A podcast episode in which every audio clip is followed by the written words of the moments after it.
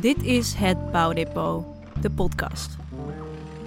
Een jaar lang volgen we vijf voormalig dak- en thuisloze jongeren. Ze ontvangen een maandelijks inkomen om hun leven weer op te bouwen.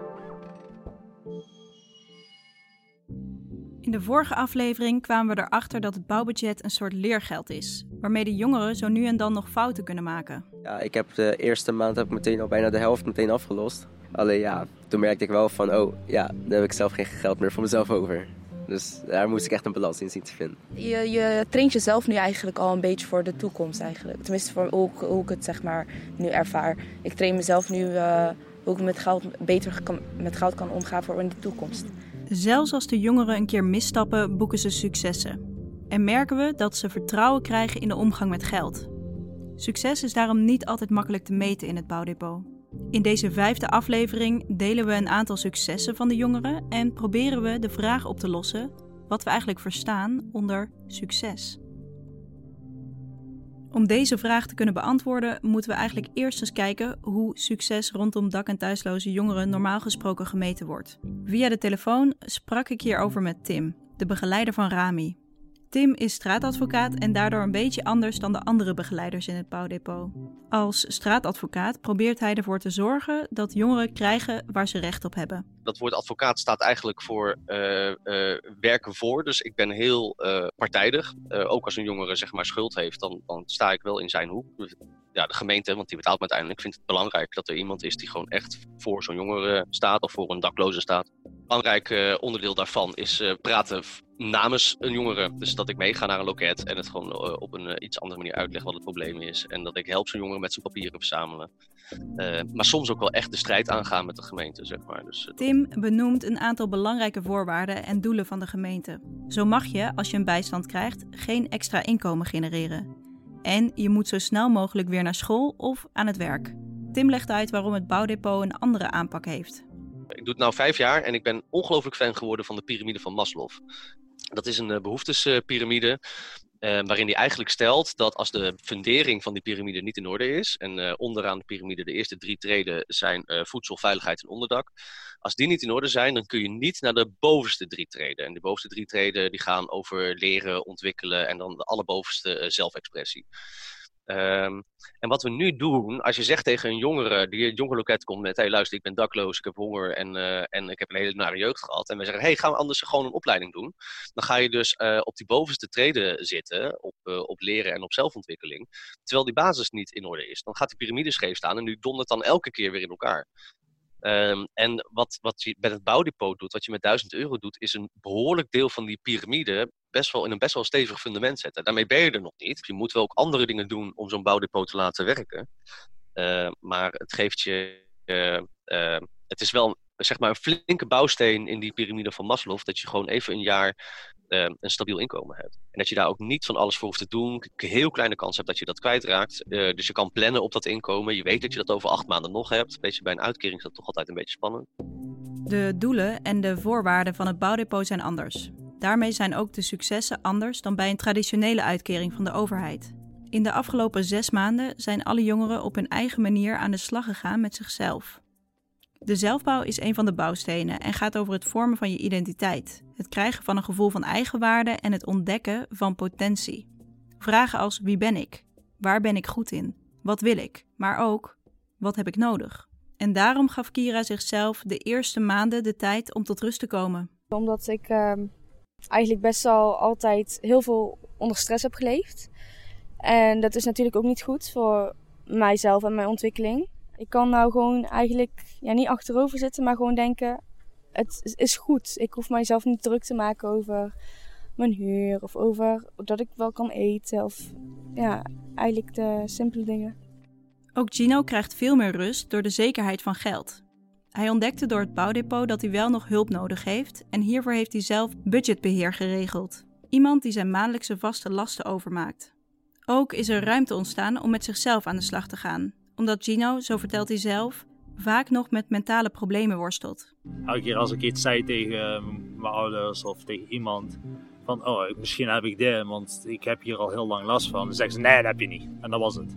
Dat was het eind van het verhaal. En nou dat ik dus de tijd ervoor heb, ben ik naar de dokter gegaan met de klachten. En we zijn nu samen aan het onderzoeken, zeg maar, wat mij kan helpen. De eerste maanden van het bouwdepot waren er veel veranderingen voor Gino. Een eigen huisje, op je eigen benen moeten staan en dan ook nog de maatregelen rondom corona, die hem erg tegenwerkten. Maar nu kan hij weer naar school en gaat hij stap voor stap verder. Uh, veel beter. Uh, nog steeds niet al te wel mentaal, maar het gaat wel beter. Ik lach meer over dingen. Ik, maar ik probeer vooral weer het beste van in te zien. En op dit moment heb ik gewoon genoeg mensen om tegen te praten dat ik gewoon eigenlijk weinig uitmaakt op dit moment. De mogelijkheid om terug te kunnen vallen op mensen om je heen is heel erg belangrijk. Zeker als je ouders buiten beeld zijn. Iman heeft geïnvesteerd in het ontmoeten van nieuwe mensen en het doen van leuke dingen. Op deze manier heeft ze een mooi nieuw netwerk opgebouwd. Want ik, ben natuurlijk, ik kom natuurlijk uit, een, uh, uit geen netwerk naar nu echt wel een netwerk. Dus nu heb ik wat vrienden kunnen, uh, heb ik wat leuke vrienden gemaakt. Um, echt mensen die ik ook gewoon zie als familie. Ik ben ook gewoon bijna nooit thuis, omdat ik gewoon echt elke dag met hun ben. Ook heeft Iman een stage gevonden. En heeft Kira, na die periode van rust, al meerdere korte werkervaringen opgedaan. En is ze nu op zoek naar iets vasts. Ik heb ook een aanbod via NEOS gekregen dat ik uh, als ervaringsdeskundige kan gaan uh, studeren via hun. Dat ik drie kwart jaar een studie krijg van hun en dat ik dan een papiertje krijg voor ervaringsdeskundige. En dat leek mij echt een hele leuke, ja, hoe zeg je dat, kans. Shaburny is gestart bij zijn stage voor de gemeente Rotterdam, waar hij erg naar uitkeek. Naast deze stage heeft hij nog steeds een bijbaantje. Um, nu werk ik uh, ja, mijn ass af, om het maar even zo te zeggen. ja, dus uh, nu, ja, ik merk ook wel aan mezelf dat ik denk van, oh, ik moet weer gaan werken. Straks ook nog om vier uur, weet je. Dus ja, dan denk ik wel van, ik wil wel een beetje rust. Door te werken terwijl hij het bouwbudget krijgt, kan Shaburny extra geld verdienen. Hij wil graag investeren in zijn woning, maar voordat hij hieraan kan beginnen, wil hij het liefst van al zijn schulden af. Hij wordt nog wel eens verrast met onverwachte betalingen. Dit is zeg maar de eerste maand dat ik uh, veel ben uitbetaald. Dus die kan ik meteen gebruiken voor mijn boeken. Want die kwam ook heel erg onverwacht. Zo van, uh, ja, deze moet je nog betalen deze maand. Dus. De jongeren kunnen voor het eerst hun geld gaan sparen. En hebben de vrijheid om te investeren in de dingen die zij belangrijk vinden. Ze weten vaak zelf het beste waar ze het geld aan willen uitgeven. Zo gaat het extra beetje geld van Kira nu nog naar de kat, die haar kan helpen met het verwerken van nare gebeurtenissen in haar verleden.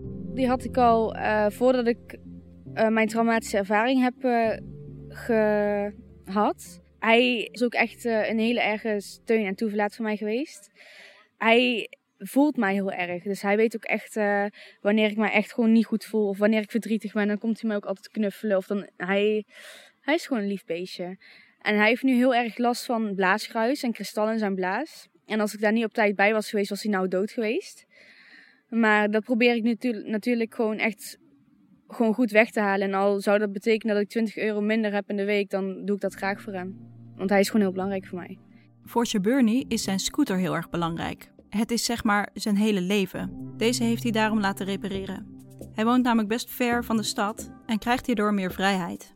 Ook houdt hij hierdoor meer contact met zijn ouders, die niet bij hem in de buurt wonen. Ja, als je met OV gaat, het lijkt dichtbij, maar met OV ben ik echt gewoon 40 minuten tot wel 50 minuten bezig om überhaupt van mijn plek naar hun plek te gaan. Terwijl mijn ma echt gewoon naast, uh, ja, zo bij Meijersplein zeg maar, dus zo echt gewoon naast uh, de metrostation. En uh, ja, mijn pa die woont ook gewoon daar in de buurt. Alleen het is elke keer overstappen en een heel gedoe. Terwijl ik met de scooter, ik ga er naartoe. En als ik snel ben, hou ik het zelfs in 20 minuten als ik heel snel ben. dus dat is wel lekker. Dan heb ik ook wat meer tijd om met hun zeg maar leuke dingen te doen en te gaan genieten. Iman merkt dat ze door het bouwbudget betere kansen krijgt ik kan nu ook wat beter bewijzen naar, uh, zeg maar, want ik ben nu aan het kijken voor een vervolgplekje bij Fonteinenburg. Dat is een organisatie um, die zelfstandige studio's aanbieden.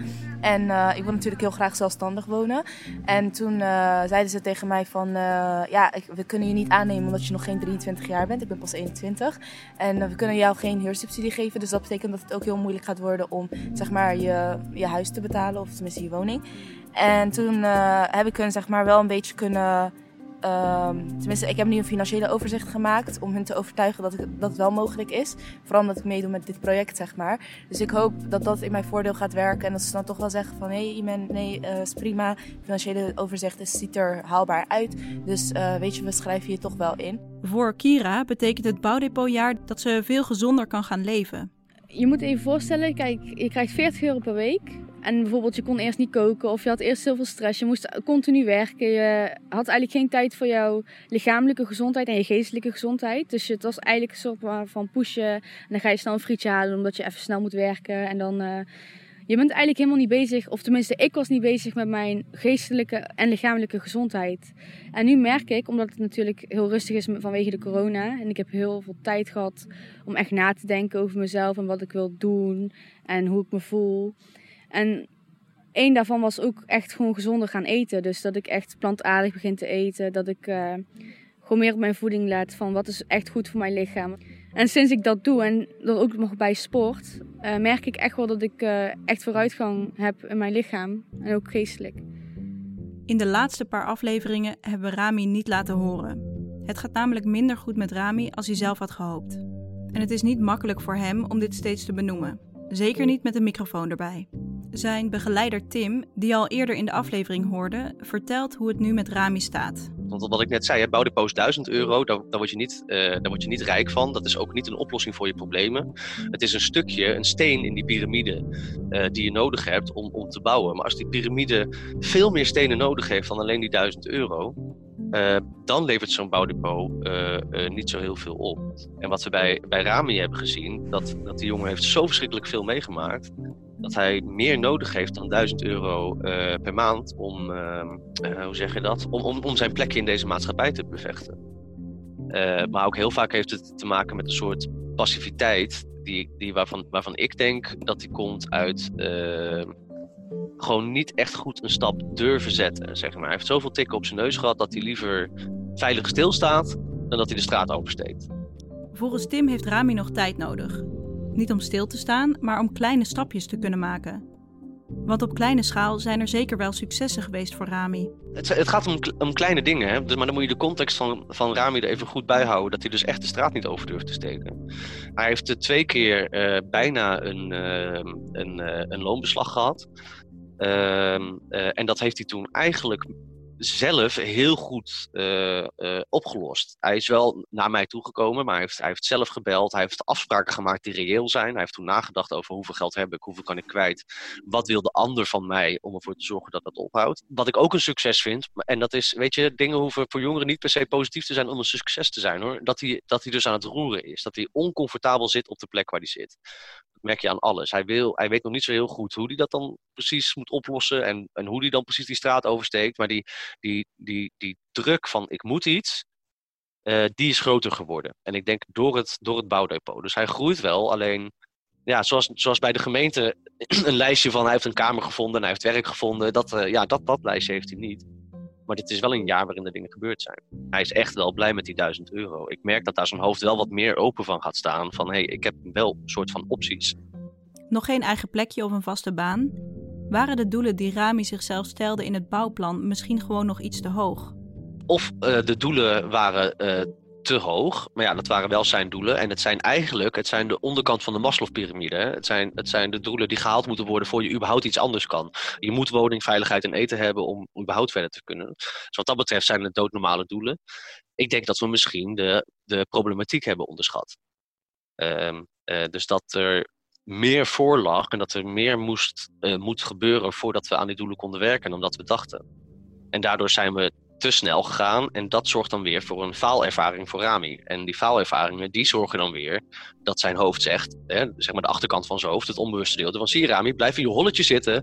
Als je naar buiten komt, ja, dan gaan er dingen mis. En als je binnen blijft zitten, dan gaan er geen dingen mis. Maar ik hoop dat Rami gaat zien inderdaad dat hij eigenlijk al aan het lopen is. Dat hij zich niet alleen maar aan het verstoppen is. Hij zet al stappen. En dan weet je, net, ik heb dat beeld van, van een kind leren fietsen. Op een bepaald moment laat je die, die achterkant van zo'n fiets los en dan, en dan zeg je niks. En dan heeft dat kind ineens door dat hij aan het fietsen is. Nou, dat hoop ik bij Rami ook. Dat hij ziet dat hij wel dingen doet. En dat, dat er wel ook dingen goed gaan. En dat hem dat vertrouwen geeft om, om, om nog een stap te zetten en nog een stap te zetten. Omdat de audio-opnames Rami op dit moment tegenhouden in zijn successen, zullen we Rami niet meer opnemen tot hij er zelf klaar voor is. Wel blijven we hem natuurlijk volgen, net als de andere jongeren in het bouwdepot. Alle successen komen met tegenslagen. Soms ga je een stapje vooruit en dan weer drie achteruit. Is deze proef geslaagd als vijf jongeren met inzet van het bouwdepot hun schulden kunnen aflossen, een baan hebben gevonden of een studie hebben afgerond? Zeker. Voor sommige jongeren is dit haalbaar. Maar succes in het bouwdepot is ook dat de jongeren even rust kunnen nemen en geen financiële stress meer hebben. Dat ze fouten mogen maken en hiervan kunnen leren. Dat ze een fijne groep mensen om zich heen verzamelen en meer zelfvertrouwen kunnen opbouwen. En dat ze meer kansen krijgen of gezonder kunnen gaan leven en eventueel ook sparen voor de toekomst. Al met al dat ze aan het stuur komen te staan van hun eigen leven.